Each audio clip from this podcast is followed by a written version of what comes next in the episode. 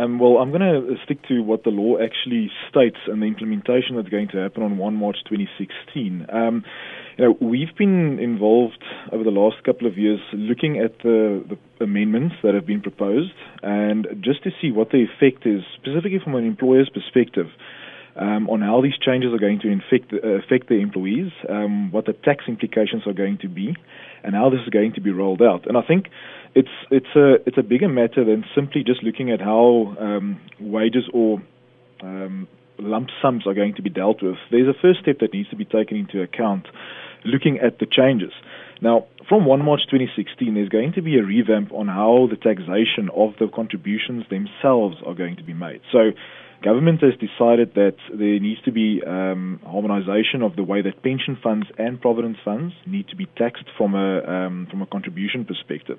The effect of that is going to be that contributions will now be treated as a fringe benefit, but employees will be able to get an immediate deduction for it. So, from a fringe benefit perspective, they should be tax neutral, subject to the new limitations that have been imposed, being 350,000 um, rand or 27.5% of remuneration.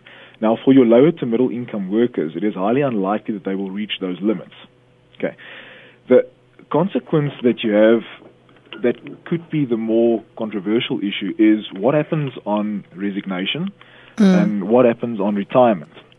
Now, looking at what the law states on resignation, the whole purpose uh, behind this, or this is what government intends the purpose to be, is to enforce saving and to make sure that there is enough left when people actually do retire because there is a current um, practice in the market where people do resign, they take their lump sums as a cash benefit, and it basically gets squandered and doesn't get reinvested.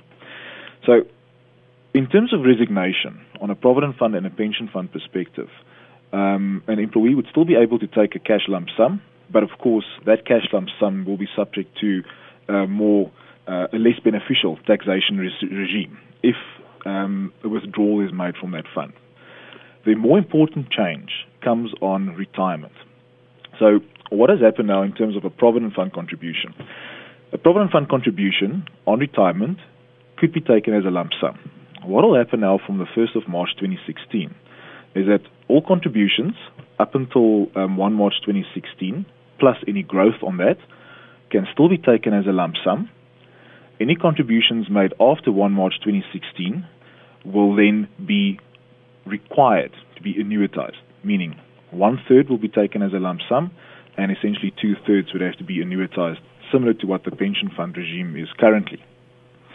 Um, but having said that, there's also a de minimis rule that states that if you are over the age of 55 and the amount that you are going to exit is less than 247,500 rand, then you can take the full amount as a cash lump sum. So you're looking at a, a much longer period here um, where provident funds and pension funds are going to be aligned. Where I think the um, I think the issue comes up is that as a provident fund, you are pretty sure of what you're going to get because you've made your contributions and the growth is there.